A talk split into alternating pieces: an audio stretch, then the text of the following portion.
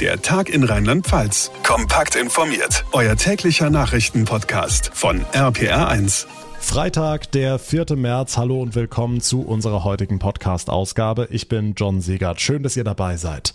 Also wenn man heute Morgen Nachrichten gehört oder seine Timeline in den sozialen Netzwerken gecheckt hat, konnte man schon den Eindruck bekommen, dass jetzt die größte Katastrophe wahr geworden ist. Raketen treffen Atomkraftwerk in der Ukraine, hieß es da. Kriegen wir also jetzt ein zweites Tschernobyl, eine große nukleare Katastrophe, auch ohne dass Wladimir Putin Bomben abfeuert? In Inzwischen ist klar, der Brand ist gelöscht und sowohl Russland als auch die Ukraine versichern, dass bei diesem Feuer keine Radioaktivität ausgetreten sei. Christian Thiele ist unser Reporter in Moskau. Christian, wie ist die Situation aktuell am AKW in Saporischia und wie läuft die Diskussion zu diesem gefährlichen Vorfall? Naja, groß war die Sorge, dass bei dem Brand auf dem Gelände Radioaktivität ausgetreten sein könnte. Sowohl die ukrainische Seite als auch die russische sagen nun, es wurde keine erhöhte Strahlung gemessen. Die internationale Atomenergiebehörde sagte auch, alle Sicherheitssysteme, die sind intakt. Sechs Reaktoren hat das Kraftwerk ein Reaktor hat vorhin noch gearbeitet. Gebrannt hatte es zum Glück nur in einem Schulungsgebäude und nicht in einem Reaktor selbst. Das hätte womöglich zu einer neuen Atomkatastrophe führen können. Unklar ist aber noch, von welcher Seite der Angriff ausging. Beide Seiten geben sich da gegenseitig die Schuld. Hm, unterdessen gehen die Kämpfe im Rest des Landes weiter. Wie sieht's da aus, etwa rund um die Hauptstadt Kiew? Ja, leider gehen die Kämpfe auch heute weiter. Das ukrainische Militär, das berichtete vorhin, dass russische Truppen versuchen, Kiew zu umstellen. Es gab auch wieder Luftalarm, aber die Lage, so scheint es, ist heute tatsächlich überschaubar. Nun geht es darum, humanitäre Korridore einzurichten. Auf diesen Routen sollen dann Menschen umkämpfte Städte und Dörfer verlassen können. Dazu hat auch vorhin Bundeskanzler Scholz mit dem russischen Präsidenten Putin telefoniert. Und vielleicht schon an diesem Wochenende könnte es neue Verhandlungen zwischen Russland und der Ukraine geben. Okay, wie schätzt du die Situation bei dir in Moskau beziehungsweise in ganz Russland ein? Die ganzen Sanktionen werden ja sicher mehr und mehr zu spüren sein. Wie reagieren die Menschen? Wenn ich mit der U-Bahn hier in Moskau unterwegs bin, dann fühlt es sich eigentlich an wie immer, aber die Menschen, die werden schon etwas panisch. Zum Beispiel decken sich viele mit wichtigen Medikamenten ein, weil sie befürchten, dass die bald gar nicht mehr zu haben sind. Die Behörden, die sagten erst, es gibt genug davon, aber schon heute hieß es, bei der Lieferung von Nachschub könnte es Verzögerungen geben. Die Stadt Moskau, die hat auch zwei Anträge auf Demos abgelehnt und das mit Corona begründet. Viele gehen aber trotzdem gegen den Krieg auf die Straße und riskieren Festnahmen. Und das Parlament, das hat vorhin beschlossen, dass für angebliche Falschnachrichten über das russische Militär hohe Geldstrafen oder sogar Haft drohen. Ja, darüber sollen die Menschen dann hier eingeschüchtert werden. Dankeschön, Christian Thiele nach Moskau. Im Westen rechnet man unterdessen wegen des anhaltenden Krieges noch mit einer deutlichen Verschlechterung der Lage in der Ukraine. Es werde mehr Tod, mehr Leid und mehr Zerstörung geben, sagte NATO-Generalsekretär Stoltenberg heute nach einem Treffen der NATO-Außenminister. Er sprach von der schlimmsten militärischen Aggression in Europa seit Jahrzehnten. Gleichzeitig machte er aber klar, dass die NATO dem ukrainischen Wunsch nach Durchsetzung einer Flugverbotszone über der Ukraine Ukraine nicht nachkommen werde. Sarah Geiserde für uns in Brüssel. Warum? Wie begründet Stoltenberg diese Entscheidung? Die NATO-Länder befürchten, dass so ein Schritt zu einem großen Krieg in ganz Europa führen könnte, sagt NATO-Generalsekretär Stoltenberg. Denn für die Durchsetzung einer Flugverbotszone müssten NATO-Kampfflugzeuge in den ukrainischen Luftraum fliegen, gegebenenfalls auch russische Flugzeuge abschießen. Damit wäre die NATO in den Krieg mit verwickelt und genau das will sie nicht. Wir haben als NATO-Verbündete die Verantwortung, eine Eskalation dieses Krieges über die Ukraine hinaus zu verhindern, denn das wäre noch gefährlicher, noch verheerender und würde noch mehr menschliches Leid verursachen, sagt Stoltenberg. Hm, die Angst, dass sich der Krieg ausweiten könnte, ist unter anderem bei den baltischen Staaten besonders groß. Die gehören, anders als die Ukraine, zu NATO und EU. Wie will die NATO sie schützen? Die NATO-Staaten denken über eine weitreichende Aufrüstung im östlichen Bündnisgebiet nach. Mehr Truppen, mehr Luftverteidigung, mehr Abschreckung, hat NATO-Generalsekretär Stoltenberg nach dem Außenministertreffen hier in Brüssel gesagt. Unmittelbar nach Beginn des Ukraine-Kriegs hat die NATO auch schon die Ostflanke gestärkt. Es sind unter anderem tausende zusätzliche Soldaten ins Baltikum und auch in Länder wie Rumänien geschickt worden. Und Stoltenberg hat jetzt auch eine stärkere NATO-Unterstützung für die nicht zum Bündnis gehörenden Länder Georgien und Bosnien-Herzegowina in Aussicht gestellt. Die Ereignisse in der Ukraine würden zeigen, dass sie auch gefährdet sein könnten, so Stoltenberg. Die Infos von Sarah Geiser-D. Dank dir. Wir wollen nun einen tieferen Einblick in das bekommen, was die Menschen in der Ukraine Tag für Tag erleben müssen. Der Ukrainer Vasil Michailischin ist Experte für internationale Sicherheitspolitik und arbeitet bei der Konrad-Adenauer-Stiftung in Kiew. Derzeit befindet er sich im Nordwesten des Landes und ist uns von dort jetzt zugeschaltet. Schönen guten Abend. Ja, guten Tag. Herr Michael Lischin, Sie haben jetzt ganz kurz vor diesem Interview einen Luftalarm gehabt, etwas, was wir in Deutschland zum Glück überhaupt nicht kennen. Wie können wir uns sowas vorstellen? Äh, es läuten die Sirenen äh, hier in der Stadt. Das bedeutet automatisch nicht, dass ein Luftangriff kommt, sondern dass äh, die ukrainische Flugabwehrsystem zum Beispiel eine Rakete bemerkt hat oder einige Flugzeuge. Und dann gibt es diese Information, dass alle Leute zu einem sicheren Raum, einen sicheren Raum finden müssen, sich irgendwie verstecken. Und dann äh, kommt wieder in 20, 30 Minuten, wenn alles gut ist, eine weitere Meldung, dass die Luftalarm jetzt nicht mehr äh, besteht. Und Sie haben dann ganz in der Nähe so einen sicheren Raum? Ja, also äh, es gibt ein paar, ein paar Keller äh, hier äh, nicht weit von mir, äh, wohin man laufen kann. Äh, manchmal versteckt man einfach im Korridor oder do, äh, da, wo mehr als eine Wand äh, gibt, also zwei Wände zu, äh, zum draußen. Äh, das ist auch das System. Also da, wo ich hier bin, also die Gefahr äh, relativ klein ist, dass es wirklich zu Luftangriffen kommt. Aber das, das, diese Gefahr ist gar nicht illusorisch. Wir können uns sowas hier in Deutschland gar nicht richtig vorstellen. Für Sie ist das vermutlich schon trauriger Alltag geworden, oder? Ja, das ist schrecklicher Alltag. Das würde ich sagen. Also in ersten Tagen, also wir verstehen, dass es war auch äh, zuerst so, na ja, Luftalarm, vielleicht kommt nichts, aber nachdem wir jetzt die, die Bilder aus, äh, aus Kharkiv, aus Sume, aus Tschernihiv sehen, wo also die ganze Stadt durch russische Luftwaffen zerstört wird, also da wir verstehen, dass es wirklich einfach nicht illusorisch, diese, diese Gefahr. Kann man in so einer Situation denn eigentlich überhaupt noch richtig schlafen? Ja, also ich glaube, ich, ich schlafe nicht so gut wie, wie ähm, am Tagen vor dem Krieg, aber ich glaube, dass äh, in Städten, wo wirklich gekämpft wird, also da ist mir mit dem Schlaf viel, viel schlimmer. Hier ist, wie gesagt, noch relativ ruhig. Können Sie sich denn überhaupt noch mit irgendetwas ablenken oder ist der Tag voll und ganz vom Krieg geprägt?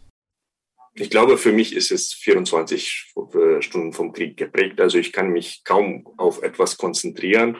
Ich versuche mal ähm, irgendwelche Hilfe zu leisten für unsere freiwillige Volontäre, die jetzt äh, was für die Armee oder für Binnenflüchtlinge machen.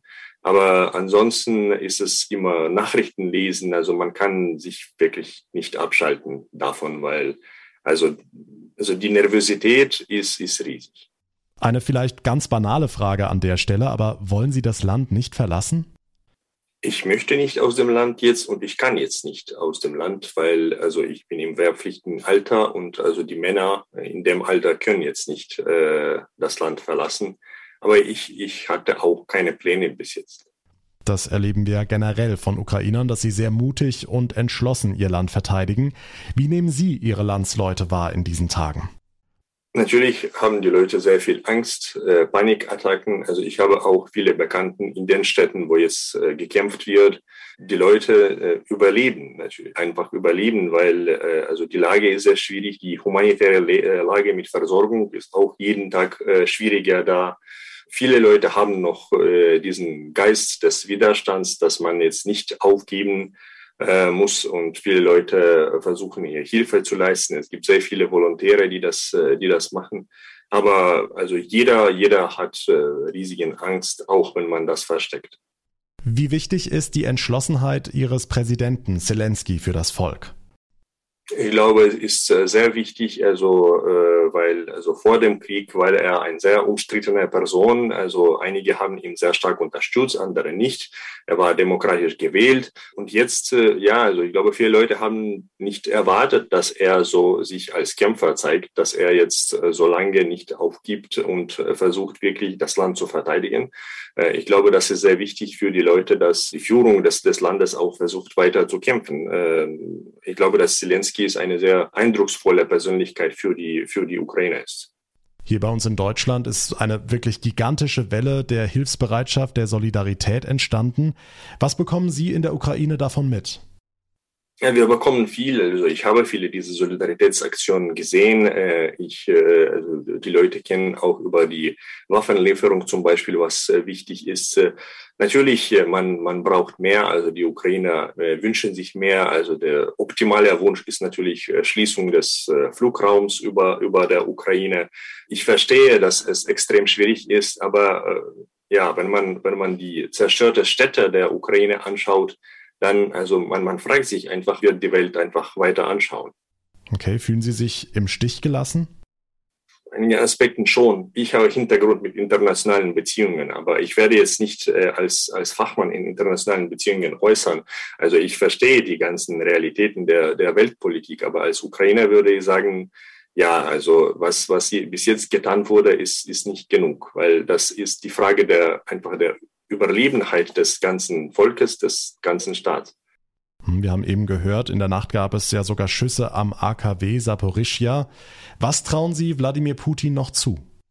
Ich glaube, er ist zu alles fähig. Ich habe auch nie, nie erwartet, dass ich von Explosionen von Raketen geweckt wurde am ersten Tag des Krieges. Ich habe das nie erwartet. Ich habe gedacht, dass dieser Krieg zu irgendwelchen Eskalationen in der Ostukraine kommt oder was auch immer.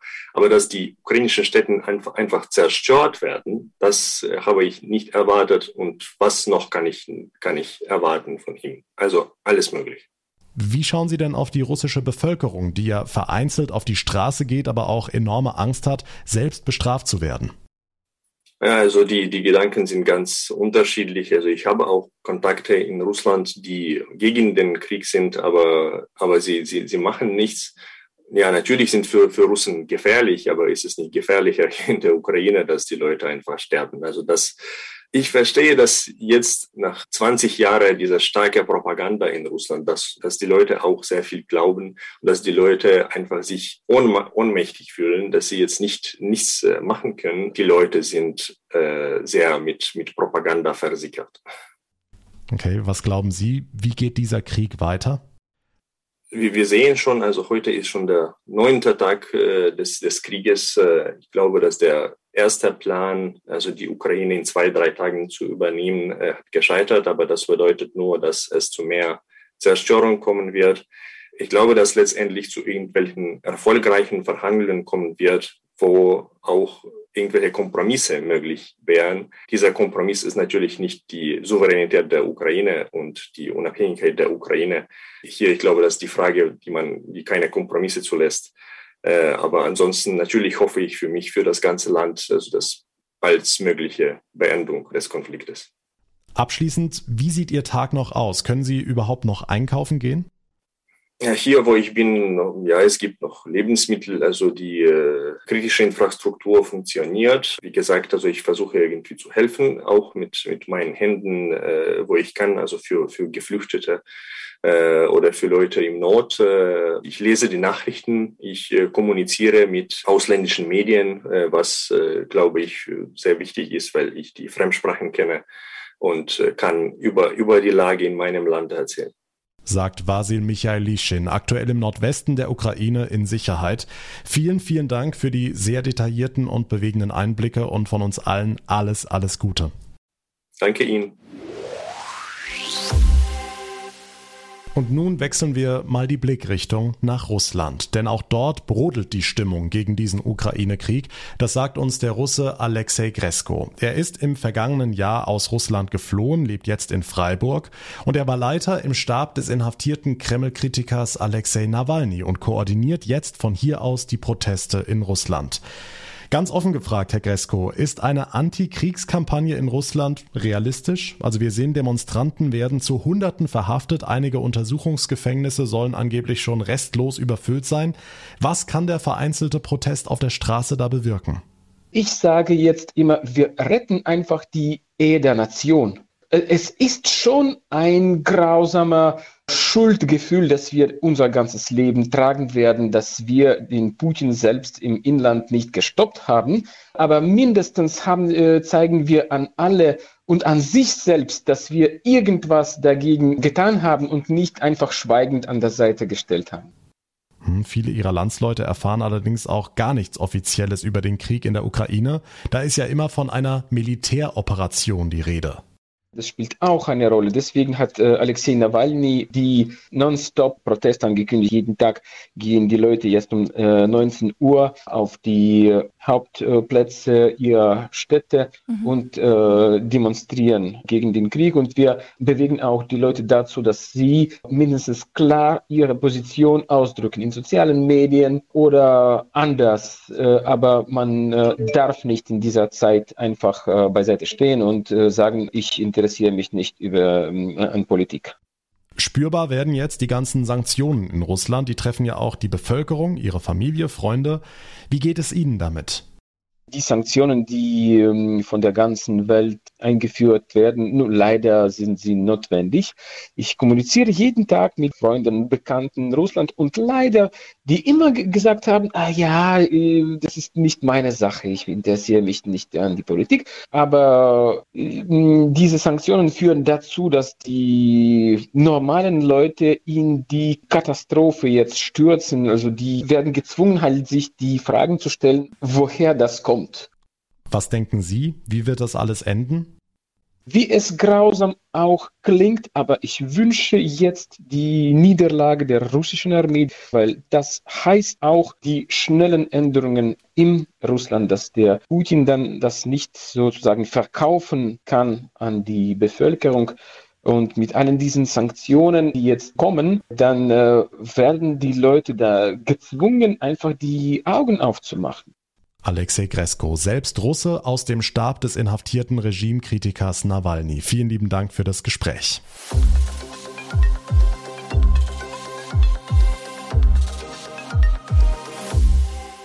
Ganz anderes Thema. Zum Feiern ist angesichts des Krieges in der Ukraine wohl kaum jemandem zumute. Grund dazu hätten wir aber jedenfalls ein bisschen. Stufe 2 auf dem Weg raus aus der Corona-Pandemie gilt in Rheinland-Pfalz. 3G in der Gastro ohne Maske. Diskos haben wieder auf. Außenveranstaltungen dürfen mehr Zuschauer haben. Und in gut zwei Wochen soll dann fast alles wegfallen, was wir mal gegen Corona gebraucht haben. RPA1-Reporter Olaf Holzbach, Blick auf die Zahlen. Können wir uns das leisten? Wie viel Risiko gehen wir ein? Also die Inzidenzen haben es immer noch in sich. Landesweit steigt sie heute wieder auf über 1100. Der Punkt ist, die Zahl derer, die ins Krankenhaus müssen, ist ziemlich stabil. Die Rate aktuell unter sieben. Insofern, das Risiko aufzumachen, ist kalkulierbar. Also ich persönlich finde es gut. Es ist so ein Schritt in nochmal Normalität. Also ich finde das vertretbar aktuell bei den runtergehenden Zahlen. Wir hatten lang genug die Einschränkungen. Es gibt äh, Zeit, dass man ein bisschen äh, aufmacht. Ich denke, es ist soweit okay. Ja, würde ich auch sagen. Wir, die meisten sind ja alle geimpft. Stimmen aus Trier, die meisten sind geimpft, nicht alle. Einer der Gründe, warum ein paar Einschränkungen auch nach dem 20. März bleiben sollen. Okay, und an den Schulen, wie geht's da weiter? Da geht es ein wenig vorsichtiger weiter. Aktuell laufen die Sicherheitswochen nach den Winterferien. 14 Tage, unverändert Maske und drei Tests. Lockerungen sind aber in Sicht. Gesundheitsminister Clemens Hoch. Danach reduzieren wir das auf zweimal die Woche, anlasslose Tests. Zugleich kann dann ab dem 14. März in den Grundschulen, in den Förderschulen die Maske auch am Platz entfallen. Und an allen Schulen wird wieder normaler Sport- und Musikunterricht möglich werden. Und ab dem 21. März entfällt dann die Maskenpflicht für alle am Platz. Stand heute sind 11.500 Schüler und LehrerInnen infiziert, deutlich weniger als vor den Ferien. Die Kurve steigt aber gerade wieder an. Die Infos von Olaf Holzbach, dank dir. In der Landeshauptstadt, genauer bei Mainz 05, hat sich die Pandemie heute mit einem Paukenschlag zurückgemeldet. Der Fußball-Bundesligist meldet einen heftigen Ausbruch im Team, kann aktuell keine vollständige Mannschaft auf den Platz bringen. Alle drei Torhüter haben sich angesteckt. Die DFL hat am Nachmittag entschieden, dass das Heimspiel am Sonntag gegen Dortmund abgesetzt wird. RPA1-Reporterin Maike Korn, wie geht's denn jetzt weiter? Naja, alle Infizierten sind in Isolation. Es geht allen auch soweit ganz gut. Es stehen jetzt PCR-Tests an, wobei ein Teil das auch schon gemacht hat. Und dann gilt die Regel, Freitesten geht erst nach sieben Tagen. Das heißt, auch für das kommende Wochenende könnte es eng werden. Wir haben bislang über dieses Thema Augsburg mit der DFL überhaupt nicht gesprochen. Sicherlich wird es nochmal ein Thema werden. Das machen wir dann aber in aller Ruhe, in der Hoffnung, dass es irgendwie möglich ist. Aber das kann ich jetzt nicht beurteilen. Sportvorstand Christian Heidel, heute vertretungsweise bei der Pressekonferenz Konferenz. Cheftrainer Bus Svensson ist auch erkrankt. Es hat Mainz also richtig heftig erwischt. Zum zweiten Mal in dieser Saison. Ich erinnere an die Notelf am ersten Spieltag gegen RB Leipzig. Maike, wie kommt's? Zu doll Fastnacht gefeiert? Mhm, wäre zeitlich denkbar. Heidel geht aber davon aus, dass es irgendwie rund um die Auswärtspartie bei Union Berlin passiert sein könnte, weil die Infizierten im Flieger beieinander saßen. Er sieht jedenfalls keinen Grund, der Mannschaft Vorwürfe zu machen. Ich wüsste jetzt keine Regelung, die wir aufgrund der Tatsache, dass sich jetzt leider so viele Leute infiziert haben, ändern sollen. Mir würde nichts einfallen. Das ist alles abgestimmt, das hat immer geklappt. Im Endeffekt haben wir Pech gehabt. Zur Wahrheit gehört auch, dass die DFL die Testpflicht für Geboosterte erst Ende Januar gelockert hatte. Auch die Mainzer testen nicht mehr täglich. Die 05er kriegen Corona-bedingt keine Mannschaft zusammen. Das Heimspiel gegen Dortmund wird deshalb am 16. März nachgeholt. Die Infos von Maike Korn.